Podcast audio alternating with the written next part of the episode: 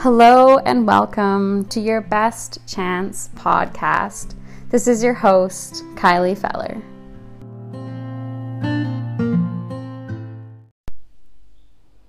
Hello, everyone. Today, I wanted to talk a little bit kind of more on this kind of self care idea, but more about going inwards, about turning into your own world. You know, so many people are focused on the external, on, you know, careers, uh, family, different roles, you know, getting chores done, you know, this this whole outside world, you know, that like we have to attend to. But many people get lost in it and they forget or they don't even notice too is this internal world that we have like a whole universe within us. And I'm sure you've seen those quotes or those memes, kind of things that look like that. Um, and it's one thing to like say that, and then it's another thing to experience it. And, you know, it took me in this kind of episode, I want to talk a little bit about my kind of journey of turning from the outside to the inside. And I think, like a lot of people, when I was younger, um, I did go through a lot of trauma when I was younger, so I knew I knew I'd have to do some counseling or some some deeper work, um, but I didn't really understand what that would look like or what that would feel like. Again, a lot of my life was out outwardly like focused like i had certain beliefs i knew about the world and about myself but i didn't really understand or pay attention to where those were coming from and, you know, I think, again, a lot of people suffer because they're not connected to their inner world. A lot of people have the question of who even am I? You know, and what is even the point of all of this, right? Um, so, kind of turning towards the inside of you and even knowing that's a possibility, right? That you have this inside world. And a lot of the stuff I'm going to talk about, you don't have to take my word for it. I encourage you to try it out kind of dip your toe into it and see what you find inside of you. You know, even if you just took a minute right now and just turned your attention from the outside world to the inside and just noticed your body. And noticing that it's more than just a body, we've got sensations within the body. Sometimes there's tingling or you can feel energy moving. Sometimes there's tension be areas of pain, maybe areas that feel neutral or good. If you're curious about your mind, you might notice different thoughts. You know, I know when I first started turning inside and when I still do, some of my parts are like, no, don't look at me. like, don't, don't come in here because they've just been running the show for so long. Um, and just being curious, noticing we have this, these thoughts, these internal dialogues that are always going on. Right? But oftentimes we don't pause and just notice what is going on inside of us.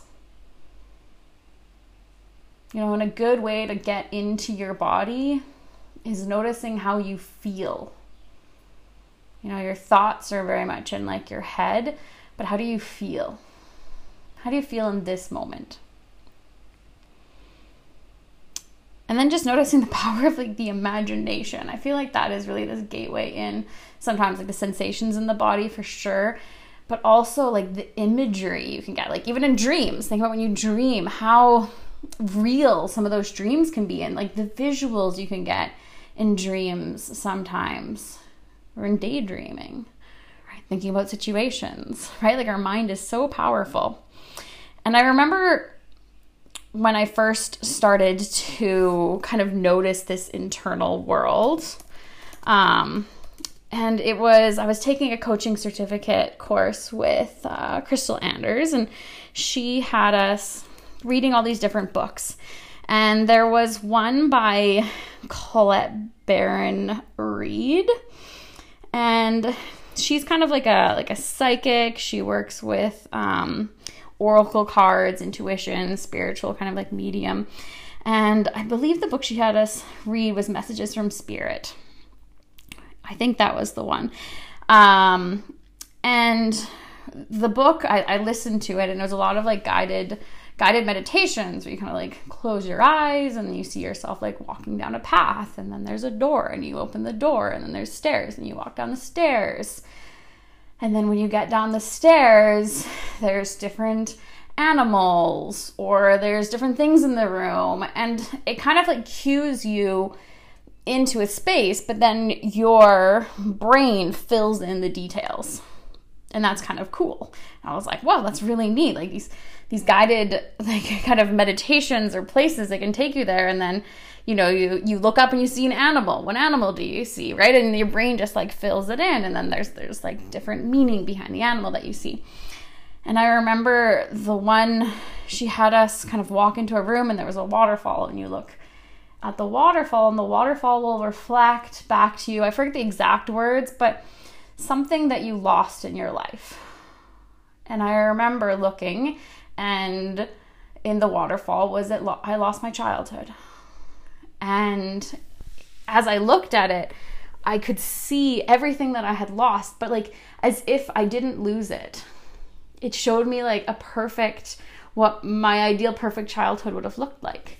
And I got very emotional from it, but it was so neat how just with these questions, these prompts, my brain was filling it in and i had no idea what i would see. Like it was a surprise you know? But my like subconscious mind it's like i was tapping into these deeper levels of myself. And that's the thing is a lot of us we we live in this like conscious kind of like awareness state um but there is like so much more in our like subconscious kind of like unconscious mind um, and i find a lot of these different kind of like these guided meditations um, and a lot of the stuff can take you into that place and you can get access to when some of your core beliefs were formed or where parts of you are stuck in the past. And you know that just opened up this world. And uh, that's you know it's a really it's a really cool experience. And if you haven't tried it i really recommend you know just checking in and, and noticing uh, this this other world that's within you that's that's right there that is so not tapped into in our culture. And yet when you go in you're given this opportunity for deep healing. Because a lot of our kind of limiting beliefs about ourselves and about the world exist in this unconscious mind, exist in these lower levels. And there are approaches that can get you there and help change it.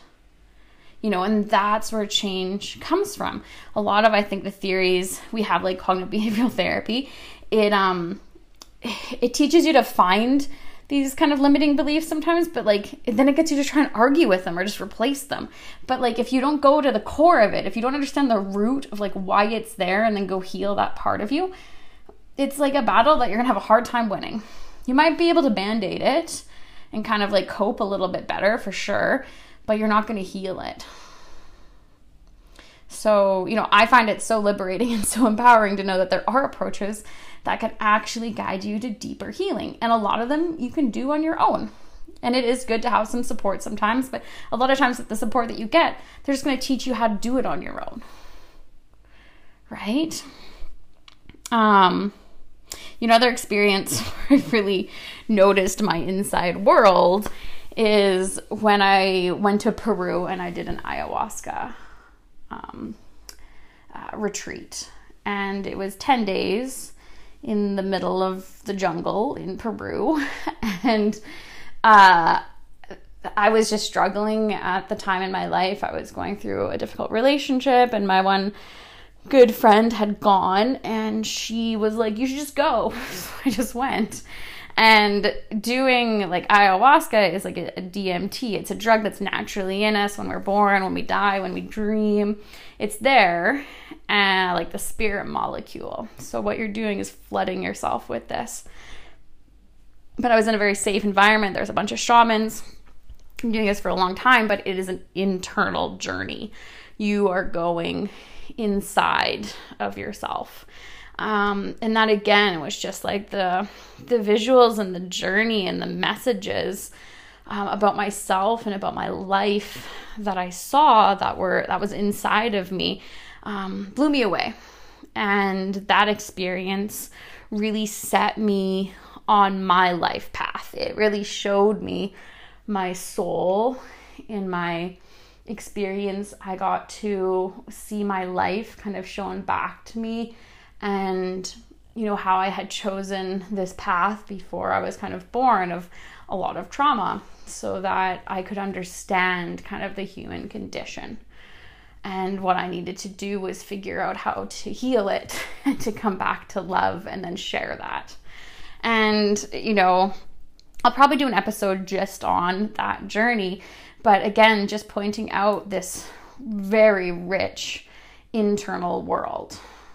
And now you don't need to go do ayahuasca to get into that internal world, but that is like a boot camp.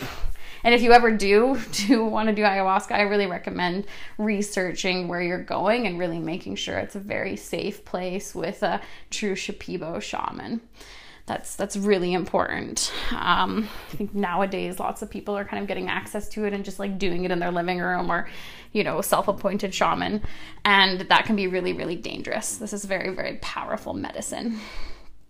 Um, but more people, there's like more research coming out too on like um, mushrooms. Um, like uh, that can be very healing, and again, that's taking people into their internal world uh, and kind of pointing out and putting light on these patterns that we have or parts of us that are stuck and beginning to kind of rewire and understand out, out of those places.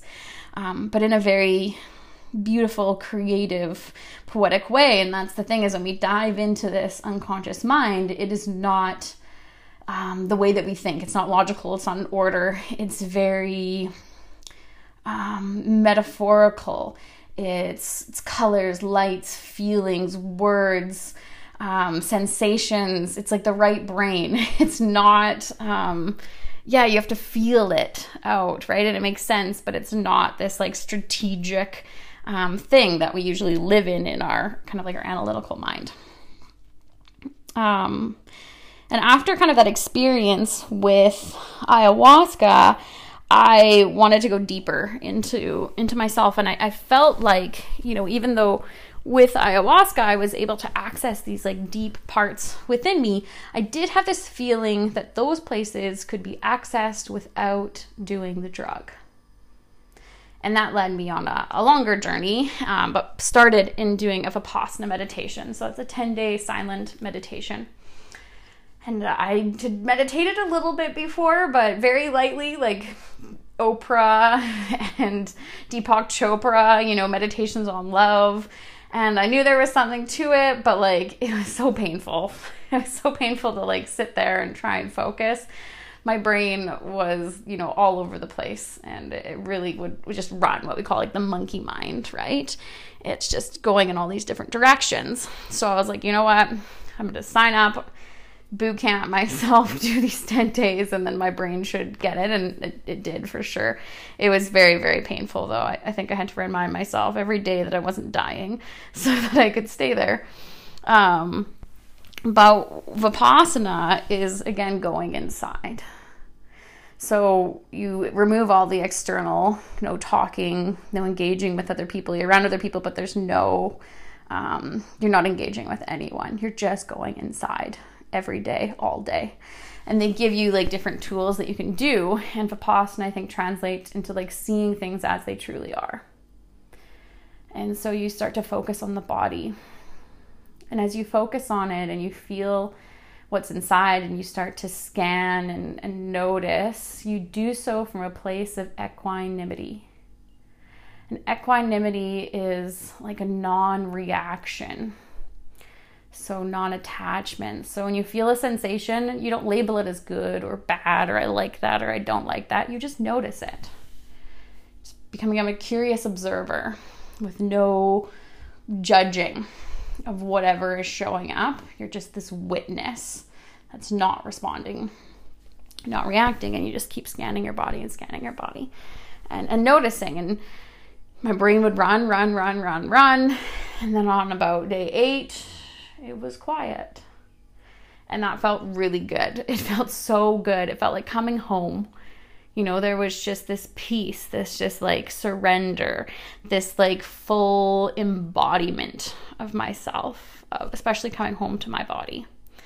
And that was a really cool feeling. And uh, that experience, like I'm sure if you would have put me in a brain scan before and after, my brain was changed.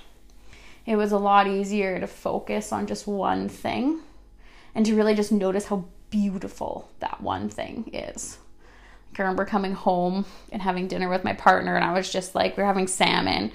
And I just remember sitting there and like looking at the salmon and just being like, oh my God, it's so beautiful. you know? And he's like, are you okay? Are you angry at me because I was being so quiet? I'm usually not quiet. So I was like, no, I'm just like looking how beautiful this food is. And um, yeah, that's when I really noticed just like how much beauty is in the present moment. Just noticing. Um, but oftentimes our brains, because they're not we're not they're not supported they just run they're just running all over the place and they're anywhere but here and so that retreat really helped me develop that ability to focus and like you can do it on your own too it just takes that time and, and to realize that meditation and, and training your brain to come back, like using a mantra or just notice using the sensations in the body, you're training your brain to come back to the present moment. It runs, you bring it back. And like no matter how good you get at meditation, your brain will run. Like my brain, it will never be quiet. You're not trying to get rid of all your thoughts. You're trying to train yourself to come back here. Right? Instead of your brain running you, you're going to work with it. Right? You're going to be the leader, a compassionate leader right? A non judgmental leader, right? Of just noticing what's going on. So many times we just don't even notice how we feel. We're not even really aware of what's going on. We're on autopilot. Right, so Vipassana was another way in, and that's like any kind of like meditation. It's a way to like help notice your brain, notice what you're feeling, noticing what you're focusing on, you know, mindfulness, like where are you? I love uh, Jon Kabat-Zinn. He's great on mindfulness. He's a medical doctor. He brought it into the the Western world. And in one of his podcasts, I'll I'll leave a link in in here. Is he talks about like when you have a shower, are you washing the dishes? How often are you actually just doing those things, or are you somewhere else? You know so notice when you're doing things in your life are you actually there present? Like are you present in your conversation? Are you present to your work? Are you present to like whatever's in front of you? Or is your brain running in a million different directions? You know and i think lots of people get triggered by what mindfulness or meditation is but your life is a meditation right? Some people get really really good at meditating on worrying. That's what they're focusing on right? But everything you do, everything you focus on could be a meditation. So how and what you focus on is going to impact how you feel. Right? And the present moment is a really great place to be. It's, you know, oftentimes our worst case stuff isn't happening. Normally we're just a human being breathing. And how often do you get to experience yourself as a human being breathing? That's it. It's a really nice place to be. And, you know, breathing practices are another great way to come back into your body, back into the here and now. Your breath is always happening in the here and now. It's a constant, right? If you stop, you're dead. Um, so if you're finding your mind is racing or it's running away, if you can just notice your breath, notice your body, because that is real. That is happening right now. And that's a great way to bring yourself back, right? Noticing the sensations in the body. And again, without judgment, just noticing. And that's kind of like somatic work too. I took a journey into doing um, somatic therapy with somebody who's trained uh, within Peter Levine's approach, somatic experiencing. That's a really cool one of um, really just sinking into the body. Like the, the counseling session itself is just you shutting your eyes and going inside. And it's a really great approach for healing trauma, but I think as being a human being, we're all kind of got a lot of trauma and oftentimes we don't live in our bodies. So if you notice that about yourself, this this approach might be really useful. And oftentimes with somatic experiencing, I understand it is you'll start with something in your life that's like more recent, a little bit distressing, but not fully distressing, and you'll bring it into your awareness, and then you notice what it does to your body. So you're really slowing it down and you're really starting to listen to your body because everything you think about, everything you experience is going to show up as sensations inside of your body. Whether you're aware of it or not, it's happening. So, in this approach, you slow it all down and you go inside the body and you notice that. And I remember when I first started, and if I thought about some of like my trauma, I could feel it full body, like full body takeover. and you're like, whoa. And then towards the end, I could think of something that was kind of traumatic or distressing, and I would feel it in like maybe my shoulder or part of my my chest or my back, but then other parts of me were regulating. And so then you would start this like communication. You'd notice the part that was dysregulated, tension, deceit, like kind of like off, tightness, whatever that is. Get really curious about it, map it out. Where's the edges? And then find parts of your body that are regulating well or feel neutral. And then with your awareness, you go between the two, called pendulation. And you're letting your nervous system talk to different parts because you're building this like coherence, this connection within your nervous system. Your body wants to regulate. And there is always more working well than not. Right? So, by paying attention to the body and using the body in this way, you can start to help regulate out trauma. It's stored in the nervous system. That's the thing when you go through something that's traumatic or you get disconnected from your body. It's like you you need to come back to it and you can kind of discharge that energy through somatic experiencing. It's really cool. I recommend listening to some of his books. Peter Levine has lots of great stuff out there. I'll leave a couple links to his books too. He's got one called Healing Trauma. It's a small one, just full of different like resources of like little meditations, little exercises you can do on your own to really get into your body. Um, and then he's got his other one called like Waking the Tiger, and that's a really cool one of like him just working with different clients and just getting to kind of like witness other people's healing, which is really cool through that approach. And then the kind of two ways that I'm on right now are like, well, I found internal family systems, which again, I'm going to do a full episode on. And that is that kind of briefly the idea that we have multiplicity of the mind, we have multiple parts, but we also have a true self. And our true self is a part of us that is compassionate, it's curious, it's connected, it's calm, it has clarity, it's confident, it's courageous. It's this like healing force within all of us. And then we have these other parts. Like, have you seen Inside Out, that movie by Disney? You haven't, I recommend it. But there's these different parts in this young girl and her and her parents. You've got like joy, sadness, anger, disgust. Um, and they're kind of like running running her life, right? And these like different memories and all this stuff gets sorted. And that's how it works in our brain too, is we have these different parts. And so with IFS, it's very much this like guided way in. And out of all the theories and all the approaches I've found, this one to me is the fastest way in. Like Richard Schwartz, the founder of it, he really like created this like concrete way into these parts. And like quickly when I'm like working with a client or using IFS, they can be like, "Oh, I'm struggling with anxiety or this like critical part or this jealous part or this angry part." And within a couple questions, I can have their true self in contact with this part right? And then what happens when you have this place of deep curiosity and compassion sitting in a room with your anxiety? You can get to know your anxiety better. And oftentimes, like what happens is you don't sit in that room with that anxiety. Oftentimes, it's your other parts that are like, you know, the parts that don't like the anxiety part that are like, you're wrecking my life, you know, and they're you're wrecking it all, and they just polarize with each other.